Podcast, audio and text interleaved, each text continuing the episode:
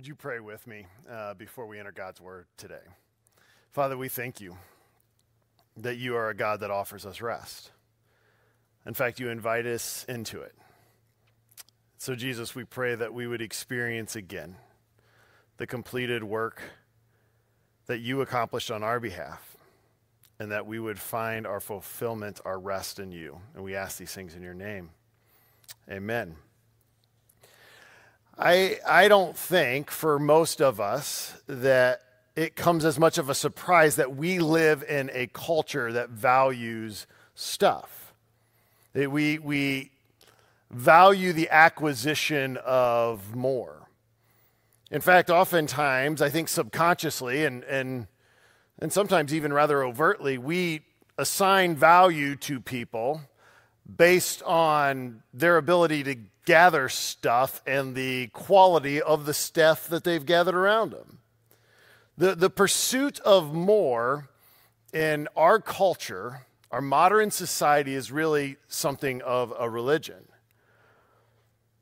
In the United States alone, we, we live in and own some of the largest homes in the world. Only Australia has more square footage per capita than the United States does. And yet, even with all that space, the United States is the largest occupier of storage rental units. In fact, just in the United States alone, there's nearly 1.8 billion square feet of rentable storage space.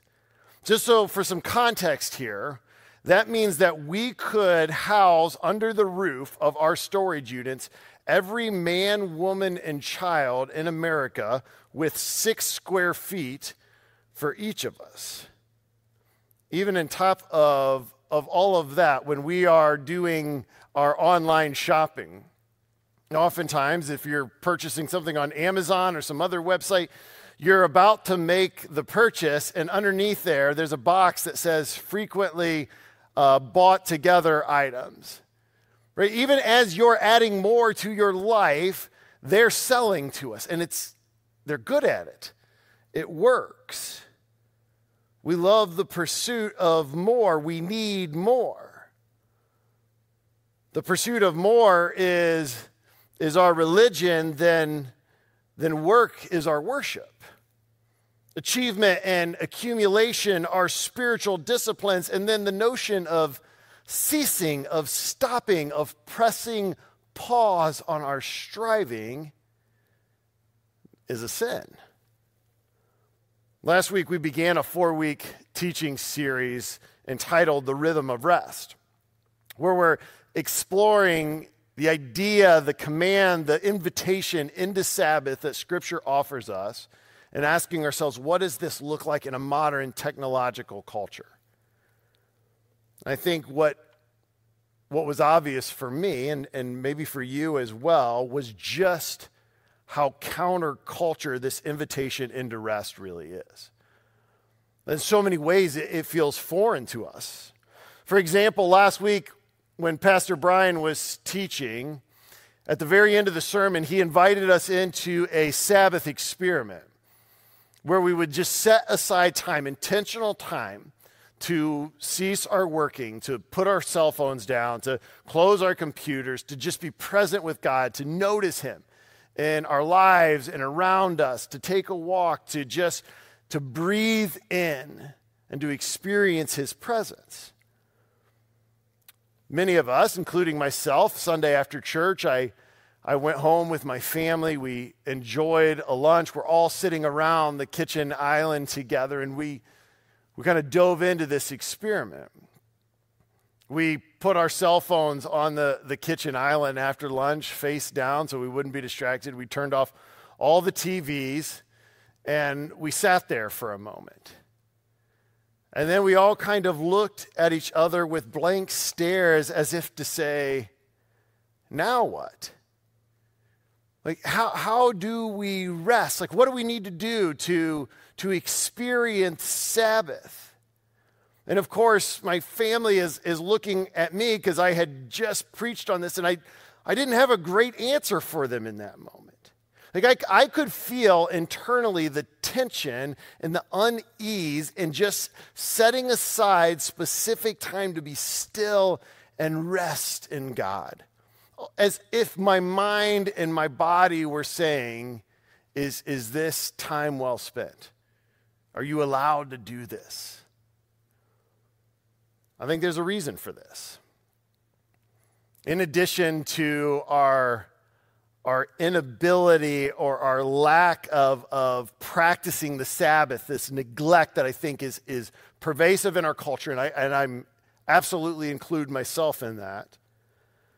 I think the, in addition to that, we feel this, we experience this because, because the Sabbath is, is meant to be, it's intended to be subversive. Because when we experience Sabbath, when we experience rest, when we enter into that, what we discover are kingdoms in conflict. Kingdom of, of this world, the physical world, the accum, uh, accumulation of, of more achievement, pursuing work, all of it, versus the kingdom of God that Jesus enters into, where he himself describes it as, as rest. So, in our time today, I want to dig into this a bit more. We're going to turn to Exodus chapter 20. You almost uh, know this as the, the, the passage where God delivers the Ten Commandments to the people of Israel.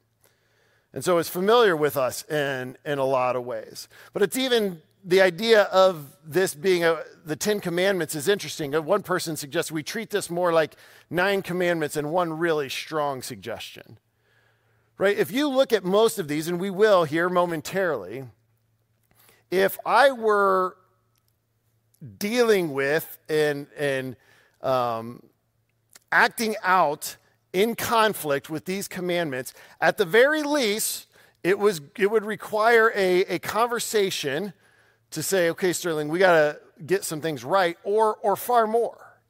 Um, it could require, would ultimately result in me getting fired. But if, if I ignore the Sabbath, if I totally ignore the idea of rest, nobody confronts me on that. In fact, more often than not, you're, you're going to get applause for that. People will look at you and say, Look how hard you work. I think it speaks to the fact that, that we're missing something here. Exodus chapter 20, beginning in verse 1. It says, And God spoke all these words. I am the Lord your God who brought you out of Egypt, out of the land of slavery. So, from the very outset here, what we discover is God establishes everything that He's about to give His people and who He is and what He's done for them. Verse 3 now, you shall have no other gods before me. You shall not make for yourselves an image in the form of anything in heaven above or on earth beneath or in the waters below. You shall not bow down to them or worship them, for I, the Lord your God, am a jealous God, punishing the children for the sin of the parents to the third and fourth generation of those who hate me, but showing love to a thousand generations of those who love me and keep my commandments. You shall not misuse the name of the Lord your God. For the Lord will not hold anyone guiltless who misuses his name. Remember the Sabbath day by keeping it holy.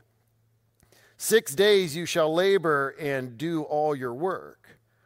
But the seventh day is a Sabbath to the Lord your God. On it you shall not do any work, neither you nor your son or your daughter, nor your male or female servant, nor your animals, nor any foreigners residing in your towns. For in six days the Lord made the heavens and the earth and the sea and all that is in them, but he rested on the seventh day. Therefore the Lord blessed the Sabbath and made it holy. Honor your father and mother, so that you may live long in the land the Lord your God is giving you. You shall not murder. You shall not commit adultery. You shall not steal. You shall not give false testimony against your neighbor. You shall not covet your neighbor's house. You shall not covet your neighbor's wife or his male or female servant, his ox or donkey or anything that belongs to your neighbor. And when the people saw the thunder and, and lightning and heard the trumpet and saw the mountain and smoke, they trembled with fear. They stayed at a distance and said to Moses, Speak to us, and we will listen. But do not have God speak to us, or we will die. Moses said to the people, Do not be afraid. God has come to test you, so that the fear of God will be with you to keep you from sinning. The people remained at a distance while Moses approached the thick darkness where God was. Again, as, as we read these verses together, and they may have a familiar ring to you, you may have memorized these when, when you were a kid. But when you read that in the context there, you don't get the sense that, that God is giving these as mere suggestions.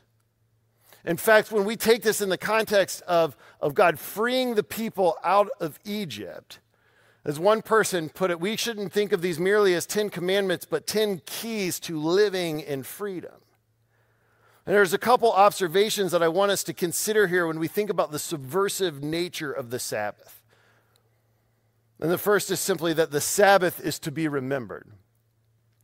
The Sabbath is to be remembered. Every command that God gives us here starts with you shall or you shall not. Except for, he says, just goes right into honor your father and mother, but it's implied you shall honor your father and mother, except for the Sabbath, except for the command to rest. That, and that command we are instructed to remember. I don't, I don't know for you if you have one of those, those habits or behaviors in your life that seem to have like a gravitational pull on you that seem to just draw you back, even if you've made commitments in the past or you want to start a new tradition or whatever it is, you just sort of like are drawn back to those things. I, uh, I had the opportunity to take one of those um, personality tests that's supposed to help you understand how you're wired and kind of areas of strength and areas of weakness and all that sort of thing. And in the assessment, one of the things that that it designated for people that share my personality type was addictions. And under the addictions section, it it read, You're prone under stress to, um, to have a tendency to stress eat. And then it said, especially on sweets and carbohydrates. I was like, how'd they know? I mean, I was, that was exactly right. Like I, I, I know that about myself. I have that, that gravitational pull. Here in Exodus chapter 20, verse 8, the Lord reminds us to remember the Sabbath day. He instructs us to remember the Sabbath day by keeping it holy. It's as if God understood that, that the people of Israel had a gravitational pull that was taking them away from the truth of who he was and what he had done. And so do we. So, in, in response, because God loves us, because he gives us good gifts, he created this weekly experience where we once again come into, we enter that truth in order to be grounded in Sabbath rest. Again, God knowing that, that our tendency would be to forget. Our tendency would be to, to be pulled away from that truth of who he is and, and what he has accomplished on our behalf, he says, Remember the Sabbath day. It's, it's given to you. He, he built it in into the rhythm of creation itself. And he's saying, I don't want you to, I don't want you to neglect this. I don't want you to forget to experience it. I think it would be interesting if, if we had time to just kind of comb through scripture and to explore all the moments when, when the people of God are instructed to remember. I, I, I think what we would discover, and I, I, I've started to test this a little bit and look at some of the passage. I think what we would discover in that each of these instances, this, this instruction, this call to remember, is given as a remedy or as an antidote against some gravitational pull that God knows his people are going to experience away from him. He gives it to us in, in order for to, to bring us back to ground us in the truth that we would continue to live in the freedom that He has provided for us. When Jesus was in the upper room with his disciples, Luke chapter 22, he took a piece of bread, something they were very familiar with. They'd, they had taken Passover their entire life. He, he took a cup of wine and he said, when, when you take this, when you eat this, I want you to remember me. Because he understood that, that their tendency would be to forget grace that they would be prone, as we are, to revert back to this system of living that operates out of some desire on our part to earn our acceptability before God. So, God, in His grace and mercy, He, he gave them, He gives us something tangible, something we hold in our hands to remind us that, that we're free from that striving. We experience that when we come to the Lord's table. We experience that when we intentionally and purposefully come into Sabbath rest. Remember the Sabbath day by, by keeping it holy. Another subversive component, another, another aspect of Sabbath that fights back against this, this cultural religion that we experience of accumulation and achievement of more is the fact that the Sabbath is for everyone. The Sabbath is for everyone. I remember the very first time I, I flew as a kid. My parents were taking my brothers and I out to California to, to visit a couple of my aunts and uncle and some of my cousins that lived out there, and we were incredibly excited. And as I walked on the plane, um, my eyes got big because, as you know, when you walk on the plane, you first come to, to first class. And those seats are filled, but they, people are getting warm towels and there's cookies, and the seats were, were gigantic and, and comfortable. And I just looked at it and I thought, this is going to be amazing. And then I, I walked past all those seats. And I walked to the seats where we were sitting, and I quickly began to realize that that what was up there wasn't for me. And to be frank, at the time, I, I didn't care that much. I was really excited about where we were going and what we were go- going to be doing. But, but we all know that feeling of seeing something out there and recognizing that this isn't, this isn't for me. Or seeing something, conversely, that, that we might have and say, well, that's, that's not for them. Look again, again in Exodus 20, in verse 9. It says, Six days you shall labor and, and do all your work, but the seventh day is a Sabbath to the Lord your God. On it you shall not do any work, neither you, nor your son or daughter, nor your servant, your male or female servant, nor your animals, nor any foreigner residing in your town. This is, this is this is entirely countercultural in the ancient Near East.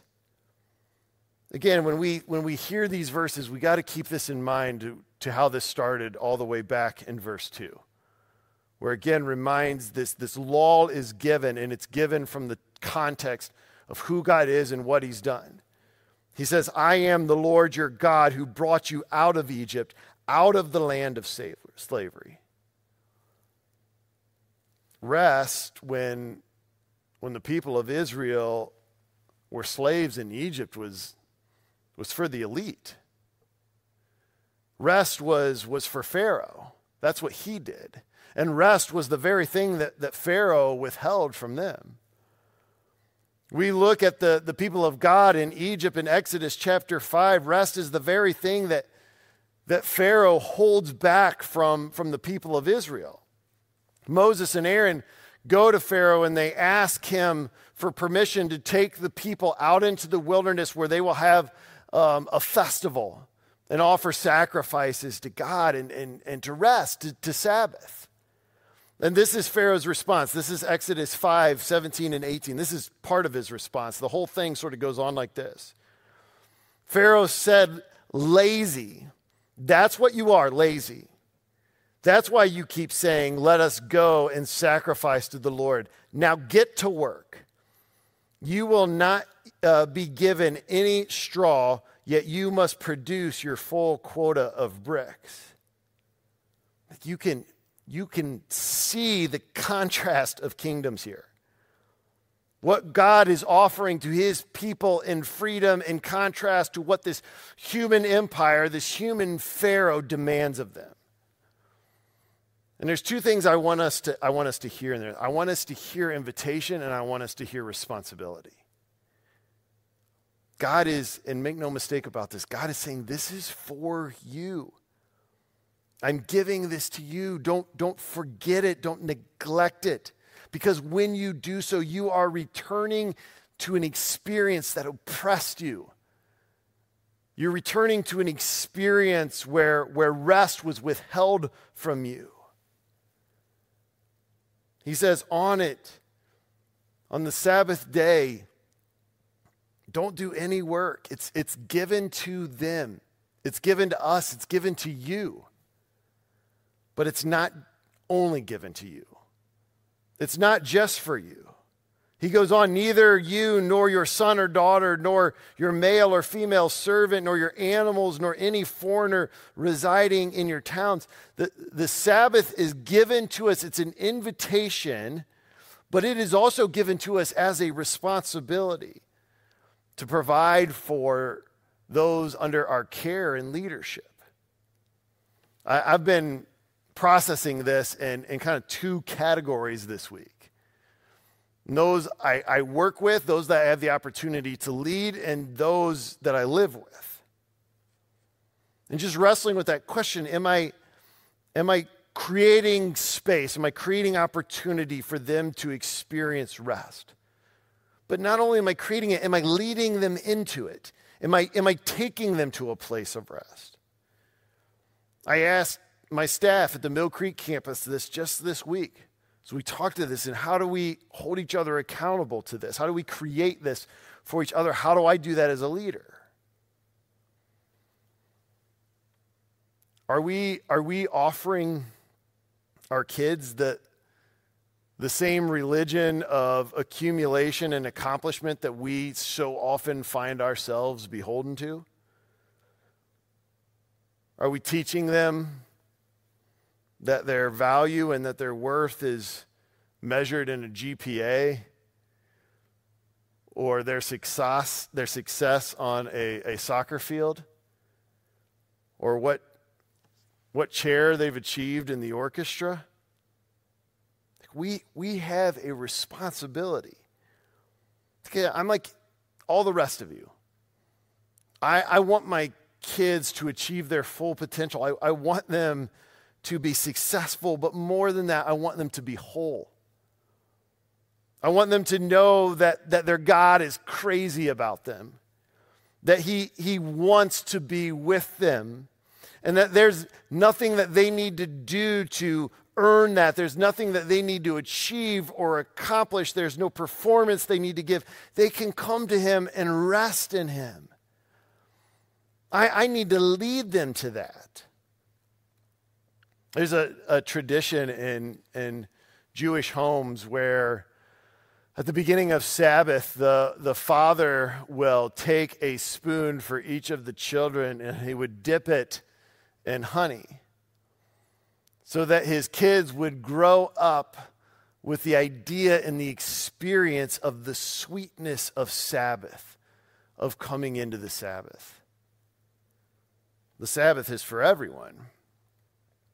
And make, make no mistake, the, Sabbath is costly.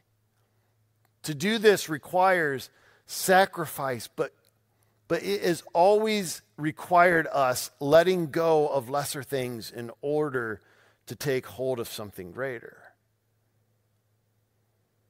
And then, thirdly, when we're talking about the subversive nature of Sabbath, we discover in the fact that Sabbath is an act of resistance. Sabbath is an act of resistance. In, in the book of Deuteronomy, the Ten Commandments are repeated. But what's different is that the audience is, is the second generation. When God speaks the commandments in Exodus, it's, it's the people that were led out of Egypt. When he speaks them in Deuteronomy, he's giving them to their children. They were born in the wilderness, not in Egypt. In fact, flip over to Deuteronomy chapter 5. Deuteronomy chapter 5, verse 12.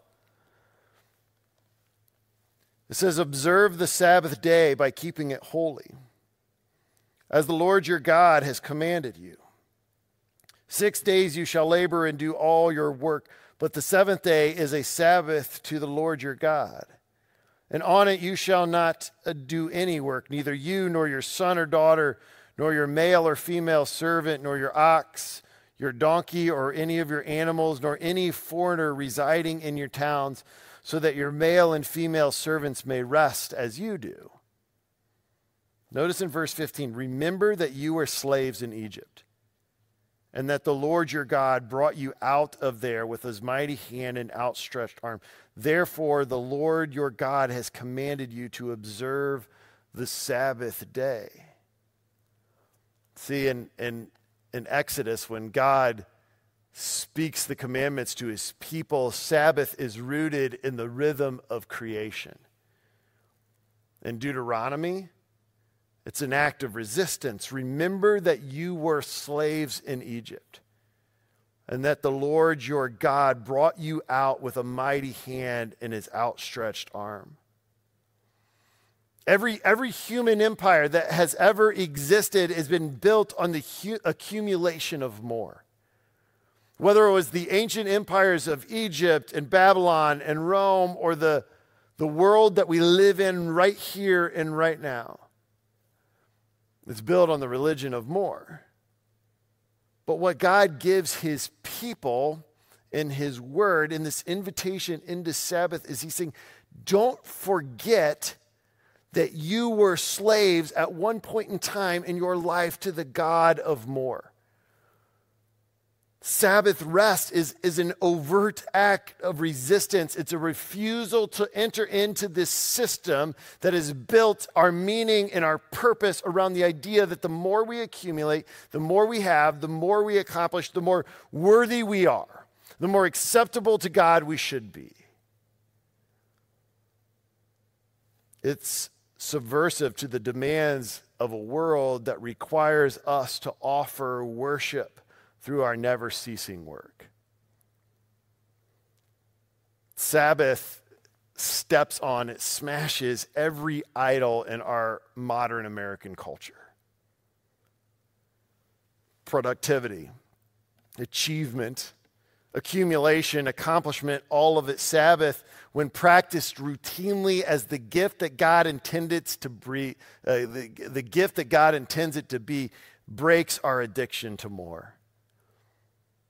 John Mark Comer, a, a, pastor out in Portland, said it this way. He says, It's not only an act of resistance against Pharaoh and his system, it's an act of alignment with Yahweh and his.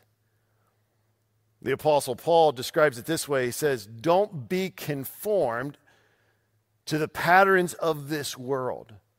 Right? Don't, don't be conformed, don't be shaped, don't enter into the, the patterns that this world seek to press on you, but resist it. Rather, be transformed by the renewing of your mind. Sabbath is, is given to us as a subversive act against a pattern of this world that seeks to enslave. And it's given to us as an invitation into the freedom that God has already accomplished on our behalf. There's a there's an experiment that that is sometimes practiced in, in behavioral psychology classes. Students the, in the class are given a lab rat, and their objective is to be able to train the lab rat to press a bar in order to get water. And so they'll begin and, and, and they'll start by making sure that that their lab rat has gone without water for 24 hours, so it's thirsty. And then when it gets near to the water, the student presses the bar and the lab rat gets something to drink. And he continues this process until the lab rat eventually figures out to press the bar themselves. And, and they acquire the water. And then they'll train the lab rat to, to press the bar twice before they get the water. And then 10 times. And then 100 times. And, and, and a thousand times. In fact, you, you could eventually train the lab rat to keep pressing that bar in order to get the water until it actually exhausts itself and dies from dehydration. You see, we live in a world that, that teaches us to just keep pressing that bar. That the, the promise of more will satisfy, the promise of more will give purpose and meaning if we just keep pressing the bar. But we worship a God who invites us to stop, to rest, to know that, that in Him we're full that we have everything that we need. This week, um, we've been setting up as a part of this series, we, have been talking about ways to experience this, They're Sabbath experiments. And last week, we just invited you to take time aside, set it aside for intentional, purposeful rest. And I hope you did that. And I, I hope that you experienced that. And if not, I invite you to do that this week. But I want to I want to add something to this. And you'll find these, there's journals online, I think they're on your app as well, where we give you ideas or ways to experience Sabbath rest on a, on a spiritual, on a mental, on a physical, on an emotional level as a part of this series. But I just want to add something to that this week. This week, I would, I would love for you as an individual or as a family to just take 24 hours that you mark out and, and don't buy anything. Don't add anything to your life, but simply set aside time to, to enjoy what it is that you have, what you already possess, and our God who, who is our everything. Set aside the acquisition of more and Sabbath rest because it is subversive, because it fights against the pattern of this world that is pressing down on us, that is oppressive, and that God has, has um, defeated through his work on the cross. Let's pray. Father, we thank you for this opportunity to come again into your word. We thank you that, that when we read your law, we discover that this is, this is not a heavy hand that you seek to press on us. These are these are the tools, the way that you give us to live in freedom. God, forgive us for, for when we've neglected that. Forgive us when we have forgotten to rest in you. Lord, we desire again to be with you, to enter into your presence, and to know that we are full because what you have accomplished on our behalf. Amen. Go today in the knowledge that your God invites you into his Sabbath rest, and in him you have everything that you need. Amen.